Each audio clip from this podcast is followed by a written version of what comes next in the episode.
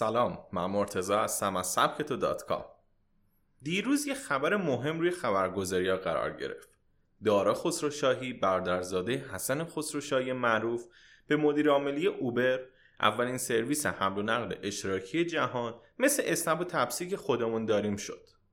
با سبکتو همراه باشید تا نگاهی به اوبر مدیر عامل جدیدش یعنی دارا و خانواده خسروشاهی ها بندازیم.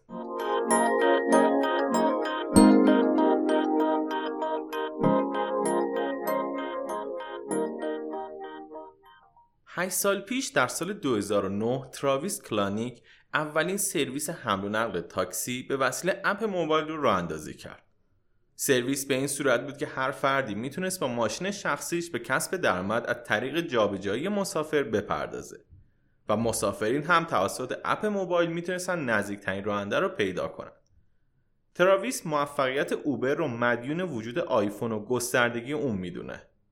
امروزه اوبر در 536 شهر دنیا فعالیت می‌کنه و برای 12 هزار نفر شغل مستقیم ایجاد کرده. بماند که چقدر راننده تو کل جهان داره باش همکاری می‌کنه و به خاطر رقابت عددش رو اعلام نمی‌کنه.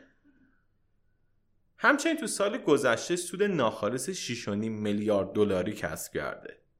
از نمونه های ایرانی اوبر می‌تونیم به اسنپ، تپسی، قنقا و تاکسی اشاره کنیم. پیشنهاد می‌کنم حتما پادکست چرا اسنپ با شهرام شاهکار موفق شد و گوش بدید. خالی از لطف نیست. دور از انتظار نبود که اوبر با رشد سریعی که داشت دچار بحرانهایی هم بشه. از اعتراض رانندههای تاکسی در شهرهای مختلف مثل اون چی که توسط رانندههای تاکسی جلوی مجلس ایران نسبت به اسنپ اتفاق افتاد تا مخالفت دولتهای مختلف. اما بحران جدی برای اوبر و به خصوص مدیر عامل و مؤسس اون تراویس از سال 2014 شروع شد. برخوردهای بد وی با کارکنان، تضییع حقوق رانندگان و در نهایت اتهام رسوایی جنسی و دزدی اطلاعات از ماشین‌های خودران گوگل.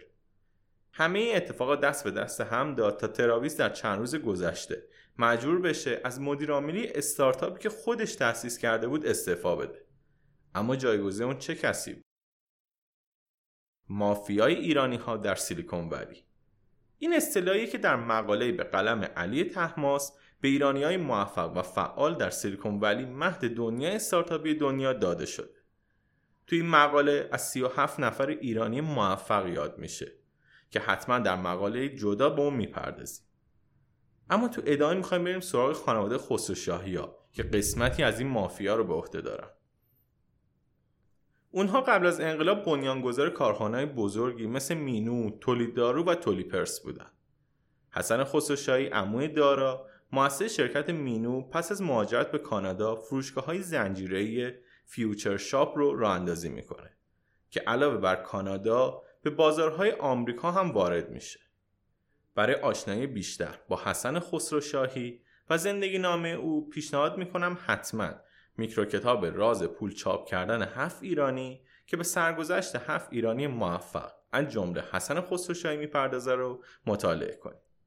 پدر دارا هم بنیانگذار تولید دارو و تولیپرس بود. همچنین علی و هادی پرتوی از معروفترین سرمایه‌گذاران موفق سیلیکون ولی پسر امه های دارای خسروشاهی هستند. حالا آدم می‌فهمه که چرا بهشون میگم مافیای ایرانی های سیلیکون ولی. دارا خسروشاهی 48 ساله متولد تهرانه و پس از ترک کشور تو رشته برق از دانشگاه براون فارغ تحصیل میشه. اونم از همون ابتدا مثل پدر و عموش علاقه زیادی به کارآفرینی داشته و شرکت اکسپدیا رو تأسیس می‌کنه. اکسپدیا یک وبسایت آنلاین رزرو بلیت هواپیما، هتل و توره. مثل اون چیزی که توسط علی بابا تو ایران اجرا میشه.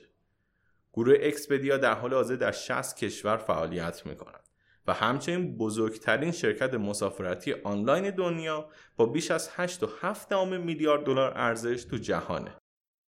پس از استعفای تراویس از سمت مدیرعاملی اوبر، هیئت مدیره به دنبال فردی بود که بتونه سکان این کشتی طوفان زده رو به عهده بگیره.